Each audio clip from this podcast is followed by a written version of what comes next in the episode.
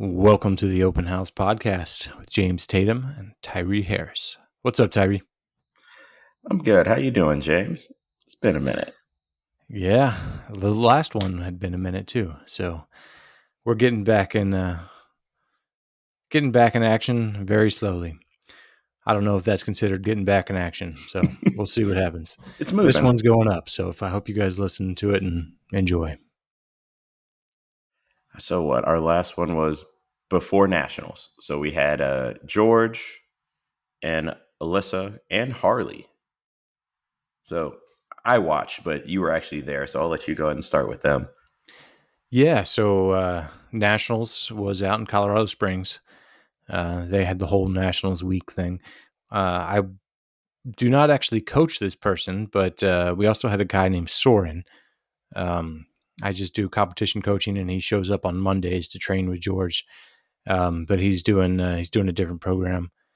I think he's doing his own. I'm trying to convince him. I'm leaving not so subtle hints about changes that he needs to make, but we'll see how it comes along. And so I also coached Soren, and I coached Alyssa and George, and then I was just doing competition coaching for Harley, and now Harley just switched back over to the team, so he's full House of Weightlifting now again. Oh, man. What, it's been 3 years? Yeah, it was right when COVID. Yeah. Yep. March of... Welcome back, Harley. 2020, yeah. Yeah, it's an easy landmark to remember. Mm-hmm. When you said the thing about Soren, it made me think about when I first got to House of Weightlifting, because I was on Jackie's programming still, and... I had a meet coming up. It was a meet and carry. So I was going to do that and then states. And then my plan was to switch over. I was going to do those meets. And I am well aware this is not Jackie. It was not her fault. I was the problem for sure, because I couldn't hit any of my percentages that she would write down. And I wasn't telling her because I didn't think it was a problem. I was like, oh, it's fine. And then every time she would see me, I'd go there. And then I would ball out because I would go to MASH and have the day of my life every time. So she never got to see me lift bad.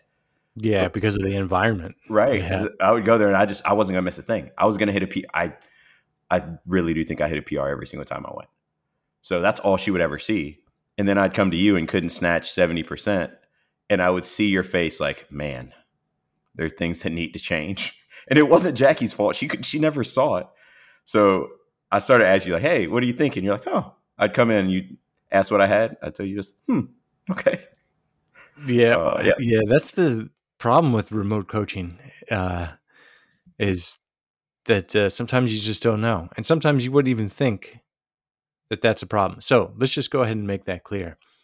If you're missing a bunch of lifts in training, but you're still hitting your top percentages, but it's taking you like 6 sets to do 2 sets of, you know, that's something that your coach should know, and that is not a good thing. Yep. To give a reference point, Tatiana Krishna did not miss reps in training. Yeah, you might miss like 1 or 2 reps in training.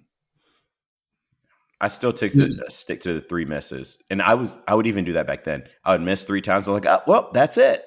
I might have only hit 2 of the 10 sets that were listed, but I missed 3 times. Hey, we're good, guys. We weren't going to make them all today anyway. That's fine. And that should also tell you how new I was to think that was okay.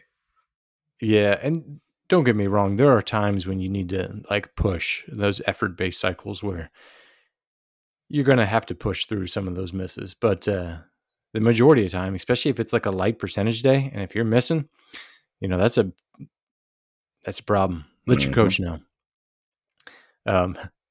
Yeah, so that was an interesting thing with that. That's such a problem. I was such a problem and didn't even realize it. Yeah, well, that was like the one of the measures of success that we were using for you.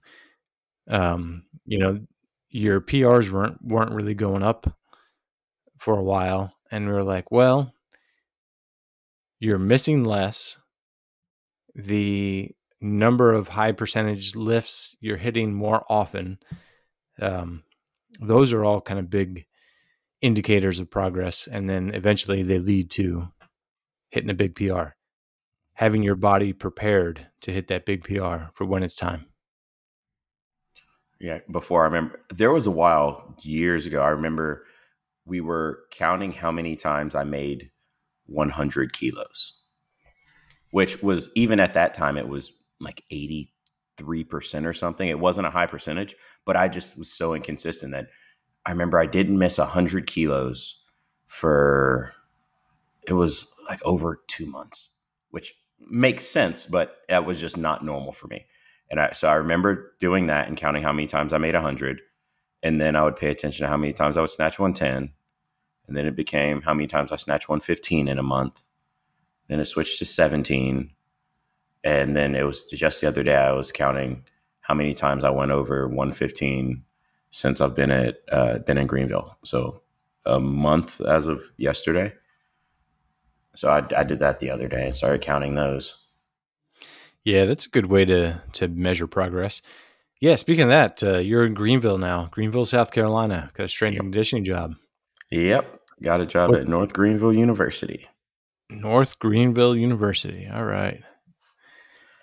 So back in a normal state, West Virginia was different.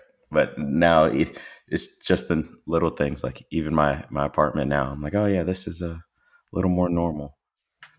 West Virginia was interesting because it was just so different that it's just things that you don't even think about. You're like, oh, I wouldn't have thought about that. Oh, yeah, I guess there aren't sidewalks and streetlights everywhere. Like, it's just the little things that weren't bad. It was just different. You're like, oh, all right. Yeah, I guess the whole town was designed a certain way before they really had popular sidewalks, and there's just no room for them.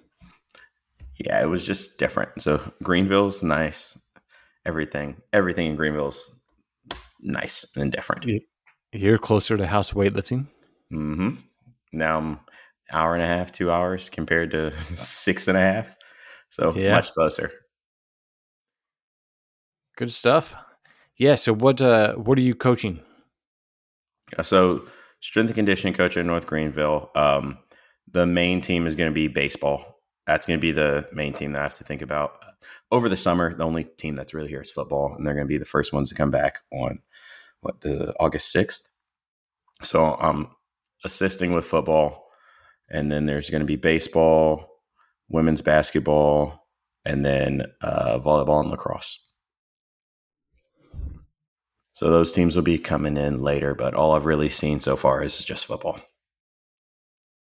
Nice. Yeah, I've heard volleyball players are pretty fun to work with. With the whole explosiveness. I mean, even the high school volleyball players I had, that was my favorite team when I was at the high school in West Virginia, the volleyball girls.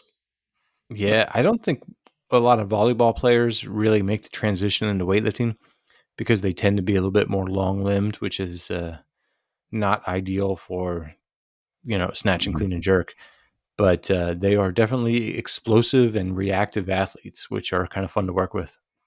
The one that I do hope switches to weightlifting when she's done with volleyball, and she's so good that I wouldn't have said it because she's really good at volleyball. But Caroline, if you ever listen to this, come to weightlifting when you're done with volleyball, because she is also built to be a weightlifter because she's still shorter than me, so just barely by a hair, but she is built to be a weightlifter.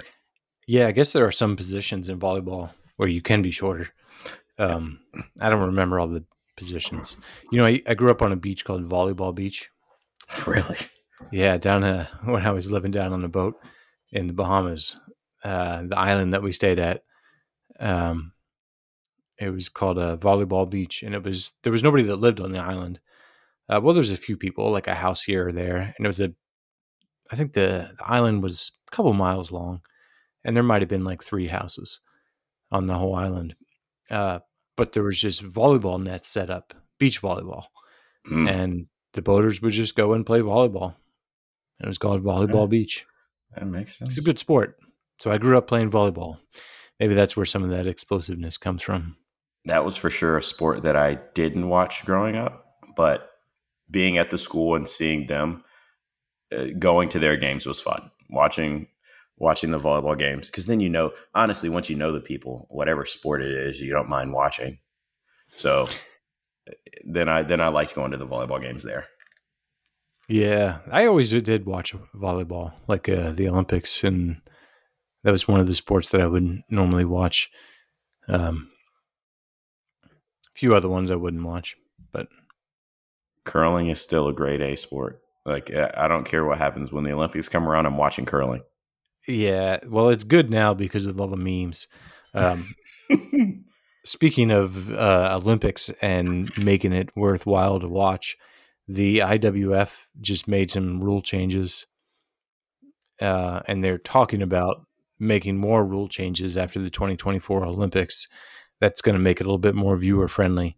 They said something about so I read this thing from Inside the Games, and man, that article was long from Inside the Games, and it was just a lot. It was hard to get through.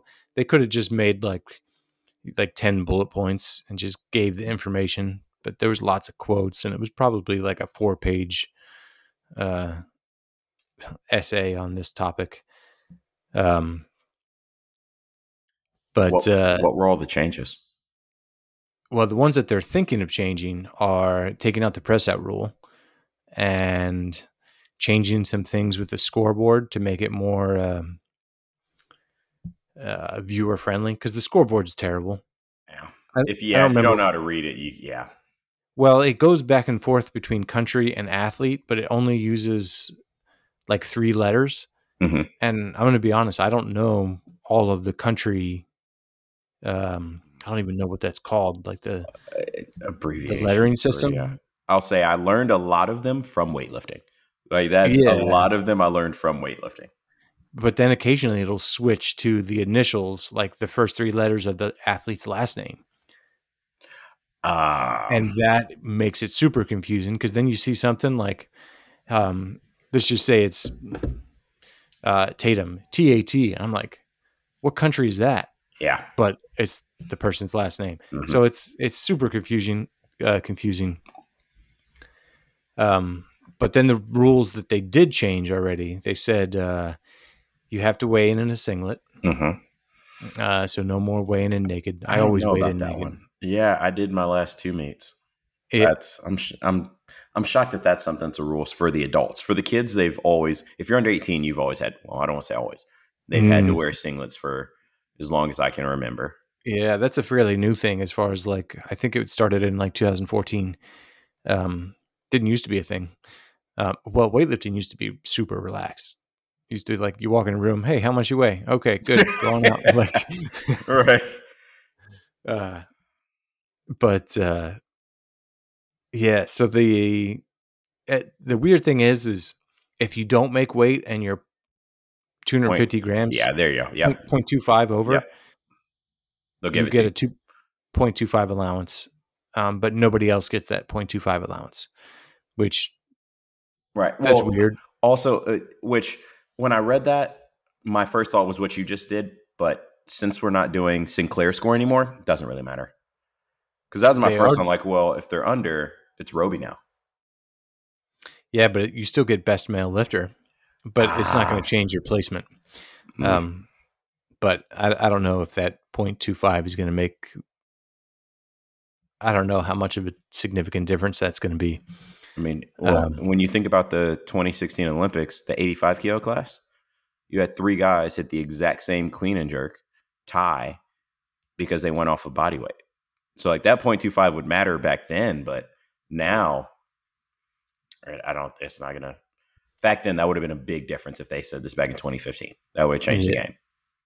But I guess for the most part, you're just splitting hairs. Yeah. Literally just make weight. But you have to wear a singlet now. The other rules are they changed some stuff with Masters because the International Masters Federation changed. And along with that International Masters Federation, USA Masters became a separate organization. And for some reason, USA Weightlifting is still trying to host their own Masters Nationals. Yeah. Which is just confusing. I don't, right. because now they can't even, they can't do, now they masters can't qualify at like the Arnold, right? They have to do mastered sanctioned meets to qualify for like masters, worlds, and Pan Ams, I believe. Was that one of the changes? Yeah. You have to do to qualify for an international masters meet. You have to do it at masters nationals or the, what's that other one called? The Cohen Open or something, Howard Cohen Open. I don't know what that one is. Howard Cohen is one of the guys that started Masters Weightlifting, and he's kind of on the lead of this whole new separate Masters Weightlifting Federation. You know, in my mind, why would you go to USA Weightlifting? Because Masters Weightlifting Federation is cheaper. It's like $35 for a year. Oh, I didn't realize it was that cheap. Yeah, what it should cost is $35 a year. I hope you listen to that, USA Weightlifting. Your memberships and your event fees are getting ridiculous. And that's how you qualify to go to international meets. And, you know, Masters international meets are a little different. I think you can send more of a team as long as you hit the qualifying total. And, you know, you get a chance to go travel, and it's worth it. So I don't know. I don't know all the ins and outs, but it seems kind of dumb that USAW dropped the ball there. It seemed like they had some issues with a money grab or something. Right. It didn't need to be that complicated, but USAW, they'll fuck some shit up if you let them. And that's what they did again. Like that's, I don't know why it was so complicated. I think the main thing is that USA Weightlifting wanted to use all the money from Masters members to go to senior, youth, and junior international meets. And they didn't Masters anything for Masters. Don't they charge them $64,000? Right. Like because the Masters said something about USAW. It was like $64,000 or $80,000 that they're expected to get from USAW. And I don't know how they're going to get that. I think that's just like asking for more than what you think you're going to get, so that when you actually settle, that's what that tactic seems. Because I think there's a few lawyers on that new Masters Weightlifting Federation Council. That's smart. And they're a little bit smarter. Those USAW people working there, they're not. Hey, old people are smart. Like that's and they've been in weightlifting for a lot longer. Yeah, everybody at USA Weightlifting, they've been around, so and they're old and mad. Like, I get it. Yeah, I mean, let's see. Well, let me see if I can. Well, I'm not going to go look up the names of the people. We'll just do the head person, Howard Cohen. He's been in weightlifting longer than everybody at USA Weightlifting. Because everybody at USA Weightlifting, the CEO is brand new. Well, didn't they do that all on purpose? They wanted new blood? Yeah, I talked to him for maybe about 30 seconds, so I didn't get a chance to really meet him at Nationals. I'd like to go talk to him, but I haven't really had a chance to get to know him at all yet. But then there's... all the other people that were working at Nationals were all people that were not weightlifters. Mm. And I think we were talking to a few of them, and they were like, oh, yeah, I just go where I go to whatever federation pays the most. I was going to say, like, they're looking at it from like a purely business thing. Sport and management business. Yeah. Yeah. But you got people that are diehard weightlifters that are smarter. Mm-hmm. So, it seems pretty ridiculous to me. I would, I'm definitely right when it came out, I was still leaning towards the new Masters Weightlifting Federation. It just makes so much more sense for Masters weightlifters. Mm-hmm. But let's go back to Nationals, USA Weightlifting Nationals Week. So Soren competed. He went out there and hit a pretty good snatch. I think it was a PR snatch of 94, And then didn't he go for a 98, which would have been a – yeah, he did PR. He hit 94, and then I believe he went for 97 or 98. Yeah, I think it was 97. Okay. And he missed. But then he went out on clean and jerk at 108, and he got called for press out twice, and then he missed the third jerk. So hopefully they do get rid of that press out rule. But I am for the press out rule. I think I'm the only person I know that likes the press out rule. All right, we're gonna have to come back to that. So he was in U25, so he was the first one to compete. So he had a bad meet, and he's going to make some changes and come back and do better next time. Then the next one to lift was Alyssa in, I don't remember what session it was, 71B session maybe? I believe B. And she ended up only going 2 for 6. But training leading up to that had some little issues here and there. So she didn't have the best meet, but she went out there and she came in clutch and made a total. I'll say I knew right when it happened, she had the greatest first meet experience ever. Like, she went 6 for 6 with a PR. And so I remember when she did that, I looked at Trung. I'm like, man, this is going to be hard to top. So going into any meet, like, her bar was already set so high. We know you're going to have good meets and bad meets, but I'm sure for her going into any meet after that one is even more stressful because it's like she's never missed a lift. She literally never missed.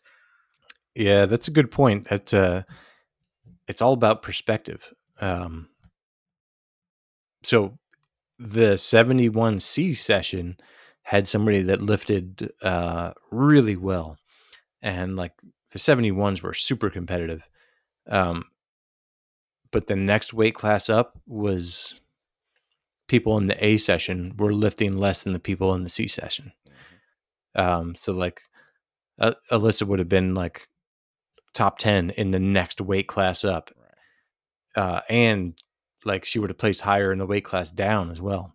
I've talked to people about that, about like people, well, not that that was the case for this one, but people intentionally dodge weight classes because sometimes those heavier weight classes are just easier.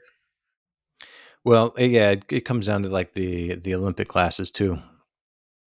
But then that one was definitely, there was a lot of depth in that one. So her placement didn't really do that. Do justice to how well she did. But it was her first nationals. So that was good for her to just get out there and see what the national stage is like. She learned some stuff.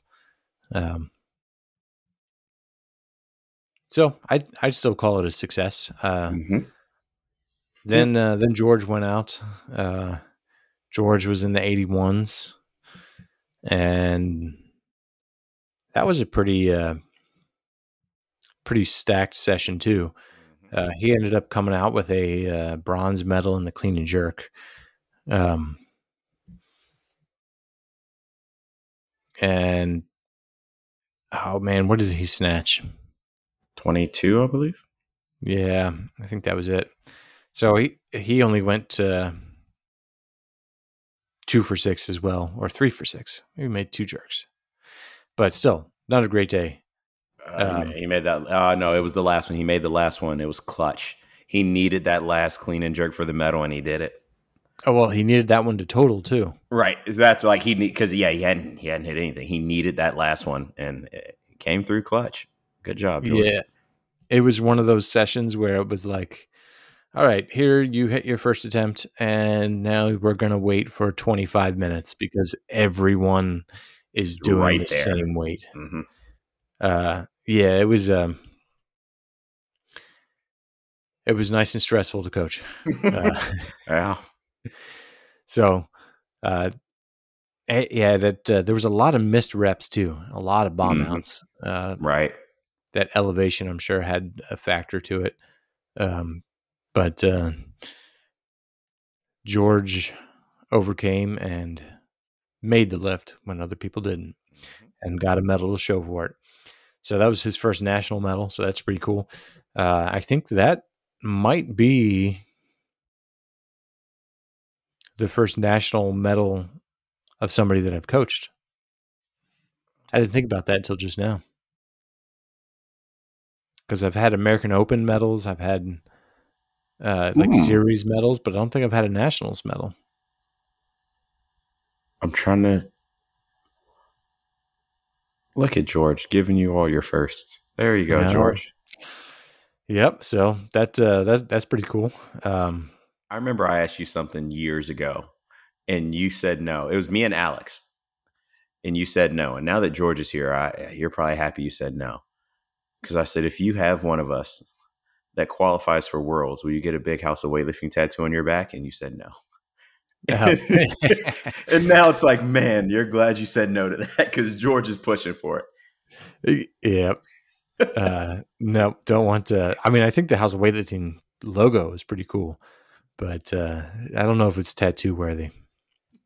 I've seen some bad tattoos, so, you know, it could be worse. Yeah, that I think the whole like circle is very hard to do. So even with a good tattoo artist, I feel like it'd be a risk depending on where you get it, and lettering, like squared off, strict lettering like that. It'd be fun. We'd all come to watch. I'm telling you, the team would chip in and pay for this. Yeah, one of these days I'll continue my tattoo adventure. So the guy that used to own House of Weightlifting with me, LaRue, when we had the brick and mortar, he after he got done with weightlifting, he didn't have a tattoo at all when he was doing weightlifting, and now he's done with weightlifting, covered, and he's doing bodybuilding, and he's got full sleeves. Full arms, legs, back. Yeah, I mean, he's not 100% covered, but he's probably 60 to 70% covered. Yeah, he's got some cool tattoos. So when I decide to continue on with my tattoos, he knows all the good tattoo artists, so I'm gonna reach out to him. But we'll see. It's not gonna be a House of Weightlifting logo though. I'm going to keep pushing for that. We'll see. We'll see. Yeah. Maybe it'll be part of another one. I'm fine with that. Yeah. I could see that happening. Then I started coaching Harley at Nationals. And Harley had a pretty stacked group. And he said his training wasn't great leading up to that. He was always dealing with a few tweaks here and there that were interfering with his ability to train. But he ended up doing pretty good. I made one coaching mistake. You know what I got caught on? What? I made the mistake. The declaration too early? No, that was all good. You know I'm stealing people's clocks. That's right. I'm not messing that up. People people should know by now. But I made the mistake of somebody in the B session hitting. They hit a 186 clean and jerk, and somebody in the B session got a bronze medal in the clean and jerk. And instead of taking Harley to 187, I took him to 189. Right. You weren't trying to kilo the guy because you didn't even see it. Because I didn't even look at it. But who knows? That was on his third attempt. That would have been just one change. Sometimes 2 kilos makes a difference. Yeah. So if we change that, he could have came home with a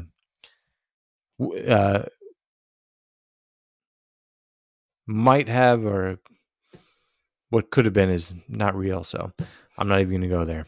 Who knows? But that's a reminder to me about making little checking the B session, making sure you're seeing what those B session lifters left. But overall, he ended up getting fifth in the total, which is pretty good. He clean and jerked more than he cleaned and jerked at the last meet that I coached him at, which was the Arnold. I think it was the Arnold. Yeah, it was the Arnold where he won. Yeah. But he didn't snatch as much. He didn't have as good as a snatch day on nationals. So he, I think overall that was a pretty good meet for him, coming in from a not so good training block. And then after that, he decided to come join in House of Weightlifting again. So that's pretty much the nationals recap. That's nice. I brought my whole family, my wife and kids, and we did a whole bunch of sightseeing in Colorado Springs, which is pretty cool. I've never actually been to Colorado Springs. Lots of homeless people. In Colorado Springs? Yeah. That's not a place I'd want to be homeless in. Honestly, anywhere really cold, I wouldn't. That'd be pretty miserable. The cold. Yeah, so we went to the playground. And there was like a playground, and there was like a splash pad, and it was kind of like in the middle, pretty close to the weightlifting venue. And some kids in there were kind of weird. People were acting weird, these kids, and they were probably like 12-year-old kids, and they were talking about how many 6-year-olds that they could take. Like if a band of 6-year-olds came up and attacked him, how many they could take. And my kids are 6 and 8, so I'm like, let's get out of here. Oh man, that's wild. This group of people listening to music, and they're all like run down and wearing like some busted up clothes. And it didn't hit me until like, oh, those people are homeless. And I'm pretty sure these are their kids. And then the thing that put it over the edge was the splash pad turned on, and this lady goes over and starts taking a shower in the splash pad, and is like, gets out soap and it starts washing her clothes on the splash pad. And I'm like, all right, let's get out of here. That's interesting.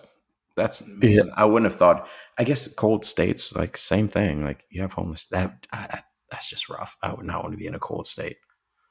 Yeah, a lot of people smoking weed, as to be expected. And yeah, the other stuff was cool though. Lots of hiking trails. We saw some coyotes right out the back off the back porch. There was like a popular hiking trail right behind our Airbnb, and a bunch of people walk their dogs in there, and it's up the hill, and then all of a sudden I hear all this noise, and then this guy starts throwing rocks, and these rocks are tumbling down towards our Airbnb, and then a coyote runs right over there next to our driveway where I'm sitting out on this back porch just enjoying the 70-degree weather reading a book. And I'm like, all right, it's time to go inside. Speaking of Airbnb, we need to take another one of those trips like we did in 19 when we had 11 people compete. Just get a big group of people to compete at a meet again. Oh yeah, down in Florida. That was really fun. I mean, how many are we actually gonna have at finals? Maybe 5. Hopefully more. We'll just keep trying to convince people. And then because it's in Wilmington, right? It's right there. Yeah. So like, we could get a big group to just that'd be nice. And, you know, somehow I'm always tagging along at least 4 more. Like I'm always, because I guess I'm always gone now. So I'm always with another, working out at another place with another barbell club. So most of the time I like those people too. The more the merrier. Yeah, we don't exclude other teams at House of Weightlifting. At our Airbnb, I don't think we had anybody else. Well, we lit Soren, and Soren's not on the team. He's unaffiliated, and he stayed at ours. He's on the team, but not on the team. But he's one of us. Yeah. So that was nationals in Colorado, and that's the whole. We talked about Masters weightlifting and all the stuff going on there. The rule changes. hopefully they'll start taking the press out rule out. So there's some interesting things. Bob Takano posted something on Facebook, and he was talking about how hard it was to judge the press that they used to be the snatch, the clean and press, and the clean and jerk. And they took out the clean and press in 1972. And that was the last major rule change that they've made in weightlifting was 1972. And that really changed the whole sport of weightlifting. Just it went from a muscular build down to a more of a gymnastics build. But Bob was saying something about how hard it was to judge. And if you put the press out, if you take the press out rule out, he thinks it's going to be just as hard to judge as the press, which I don't believe. I don't agree with him. I think you take the press out rule. I think judging is going to be easier. It'll be like a CrossFit comp. Did they get it overhead? Cool. Yeah, it'd be easier. Yeah, and that's the idea, is that they're trying to make it easier. So his argument was that it's going to make it harder because the press was harder to judge, and that's why they took it out. But I think it's the opposite. Right. They had to split. They had to have the difference between the press and the jerk. Yeah, no, that was completely different because there's nothing that is that close that they're comparing it to. I think it would be much easier. I don't like that they want to take it out, but they've been saying this for years. Weightlifting House did a nice little video. It was a while ago, it was months ago, talking about how things changed after that and how you'll hear people say things like you should snatch around 80% of your clean and jerk. Well, they said that number came from years ago, which is when the lifters and the coaches back then were still closer to that clean and press time. So that in actuality, that number is now, the farther away we get from that, it's getting up to like 84%. And that even the lifters who we view as clean and jerk specialists nowadays are above that 80%. And we just didn't realize how much the training has changed since then. Because like you said, it's a different type of athlete. Supers back then couldn't snatch to save their life. I mean, we had guys in the 80s clean and jerking 267, but none of them were snatching 220. None of them were like that. They weren't doing it. So now we just have a different type of athlete. The training has changed. The percentage of your work in the week is now shifted compared to what it was before. So now it's a higher percentage because the athletes are different. Yeah. Yeah. That's an interesting point about how the coaches changed too, and how all the coaches were people from 1970 and before, where their training is greatly influenced by the clean and press. I think Zygmunt and Glenn talked about that a lot. You know what? Me, Zygmunt, and Glenn did a podcast together once. And the audio got completely messed up because it was Glenn and Zygmunt. That says it. Yeah. So it never got published, but I got to sit there and listen while they were having the conversation and kind of inputted a few things here and there. And that was a pretty interesting conversation, hearing about Zygmunt and kind of his history of coaching, because he started in gymnastics and then transitioned over into weightlifting. And he was at the 1972 Olympics, and he had friends that were part of that whole terrorist attack. And he competed as a lightweight guy. Wasn't he? Yeah, wasn't he like a 56? Yeah, or and a got 60. A gold medal. And then someone on his team was a super and didn't get to compete because the terrorist attack happened after. Yeah. So that was, it was kind of interesting. But his coaching was definitely influenced by the clean and press. Right. Which, I mean, it's an obvious thing. Like you'll look at coaches and you'll see their influence, but that's such an obvious one that we just don't even think about when people throw out that, oh, you snatch 80% of your clean and jerk. Well, that came from guys that could press a lot. So they had high clean and jerks and they were working on pressing. But now we do way more snatch work. Well, most teams do way more snatch work than they do pressing.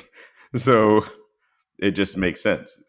There's a team that you can probably find that can only snatch 50%. But other than that, like the training in what you do has just changed since the 60s and 70s. Yeah. So it'll be interesting to see if they take that press out rule out and to see how the sport will change.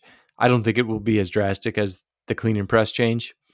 But I do think it'll be more viewer friendly. Well, nobody's going to intentionally try to press. Like it's just like the most efficient way is to catch the bar locked out. So that's always going to be the goal in training. That's always going to be what people are doing. I'm sure they'll add in some extra pressing work, but that's never the goal. You'll just get more white lights than before. But nobody's going to think, let me just bend my elbow a little bit and then press it to let them know I could. Like that's well. That was the other thing that they were talking about with the rule changes is that if you're like have an A session, you're supposed to have 11 judges. So 3 judges with, you know, your 3 white lights. Then you've got a marshal and then a secondary marshal. So there you're at 5. Then you got your, what's the guy that checks to make sure your belt's right? The TC. TC. Yep. Technical controller. So there you're at 6. And then if you have a jury, that's a jury of 5. So you're sitting at 11 judges per session. And I guess their argument was like other sports, there's 1 judge. Yeah. Yeah. In weightlifting, we need 11. But, you know, it's 11 judges and it's 15 athletes. Other sports, fencing, it's 1 judge, 2 athletes. I don't know how long it takes. With fencing, I don't know that sport at all, so who knows? So I don't know. It that's another problem that USA Weightlifting is going to have too if they scare off all the Masters athletes who are the technical officials as well. Mm-hmm. So when you go to nationals and stuff, you guys should always take note of some of the technical officials over there. Because you could see some cool guys there. You'll see some like Jim Smits was saying that this was his first nationals that he missed in Colorado Springs because of the 4th of July. And travel on the 4th of July weekend, and he couldn't get there. And it was like the first one in like 30 years that he's missed. Oh, other than like the COVID one that they canceled. Which that one doesn't count because they canceled it. Yeah, you see him out there, which he's kind of a famous guy. And then you see like Fred Lowe walking around. Mm-hmm. I always point him out because I'm like, all right, you see that guy? Yeah, I mean, you would never know. That guy clean and jerks more than you. Like, yep. And he weighed 20 kilos less. Like, I don't know. He was, he clean and jerked 182.5, weighing 75. And before CJ Cummings came around, he was the lightest person to clean and jerk 400. And then CJ did it at 69. 60, yeah. CJ did it when he was like a youth too. So that's a little bit, you know. Yeah, there was a lot of things. Yeah. He took a lot of things and took a lot of people out. Yeah. Yeah. He did good. It was fun watching him. It's still fun watching CJ. After the Cuba meet, he had an interview with Inside the Games. This is talking about some depression post-Olympics and some disappointment and stuff. So he was kind of having a hard time, but then he's working through it, kind of coming back, competing. So that's always cool to see somebody have some adversity and overcome. So that's what CJ is working with right now. Mm-hmm. So I'm excited to watch him still. Yep. Now he's in that 89 class is just a rough class to be in right now. Cause everybody, it's one of those good weights where you're heavy enough to move some crazy weight and they're light enough to where it's still a weight that a lot of individuals happen to be like, that's right where the curve is at. Yeah, that's right. The 85s back in the day, the 85s were ridiculous. Yep. You're still small, but you're sneaking up and training with the heavyweights. Mm-hmm. Yeah, that's the difference. That's the changing point right there. Yeah, it's a fun weight class. What other? Yeah, the 90s. When you were talking about the weight classes before, with like Alyssa being a 71 versus 76, when you go to Worlds, that was the drastic change with the 89s, because nobody was in the 89s because it wasn't an Olympic class when they brought it in. So every single meet that happened, like, oh, we're going to see a world record now, because they were just untouched. Like, the best athletes just weren't there. They either went to 96 or 81, and now you're pulling them all together in the 89s. And now we're seeing matchups that we would have never seen. Like, who is an 81? You have, well, we did see Rastami and Tao before, but now it's like Carlos versus Tao. Carlos Nassar versus Tao. Like, we wouldn't have seen that. Yeah, man, I am a Rastami fan. I like him. Hey, there's not a whole lot of lifters that I like. I just don't. I don't dislike him, but I don't really like. I could care less whether I watch him or not. Mm-hmm. But I like watching Rastami lift. Mm-hmm. He's fun to watch. I wore that Iranian shirt on Saturday because I knew we had a heavy snatch, and one of the kids at the gym asked me about the shirt. I'm like, well, there's this guy who is my favorite international weightlifter. And Joe in West Virginia, whenever I would wear the Iranian shirt, he's like, uh-oh, that means you're diving under something you have no business getting under, right? And that's exactly what that means. We're getting under something heavy today if you're wearing an Iranian shirt. Whether it makes sense or not, he's going to get under it. Yep. Yeah, you got to admire that commitment. Yeah, I liked watching him. There's a few athletes that I like watching. I always liked watching Tatiana. I like watching Rastami. I like watching. I watched. I don't know if it was replays, but I watched Shane Hammond at the '96 Olympics when I was a kid. Yeah, I was 7. I would have been 7 then. The earliest lift, and it's funny because now he wasn't a thing back then, but now he is. I remember watching, of course, I'm forgetting his name now, won the Olympics because the top 2 guys pulled out in London. Tarakti. Yes. I remember watching him lift at that Olympics, and I didn't even know what snatch and clean and jerk was. I mean, I wasn't that young. How was I? That was like, yeah, it was like a year before I started, 2 years before I started. And I knew what it was, but I had never done it. I was like, oh, that looks cool. And then just went on. But I remember it was him, and he was clean and jerking. I remember watching that because it was going on in my parents' room. You know what? We got a new girl on the team who she went to a Tarakti seminar, and he convinced her that she needed to find a weightlifting coach and pursue weightlifting. And then that's when she reached out to me. So that's kind of cool. Tarakti was just in West Virginia. Because, yeah, he went up there literally like I think it was the weekend after I left. Yeah. So she must have went to the one before, because she started reaching out to me before Nationals. And I think Tarakti did his seminar on the same weekend as Nationals or something in West Virginia. Yeah. So that makes sense. That was a good weekend for him to do it at West Virginia, because they sure weren't going to be doing anything that weekend. There's another, there's a couple other weightlifters I like, but I can't think of them anymore.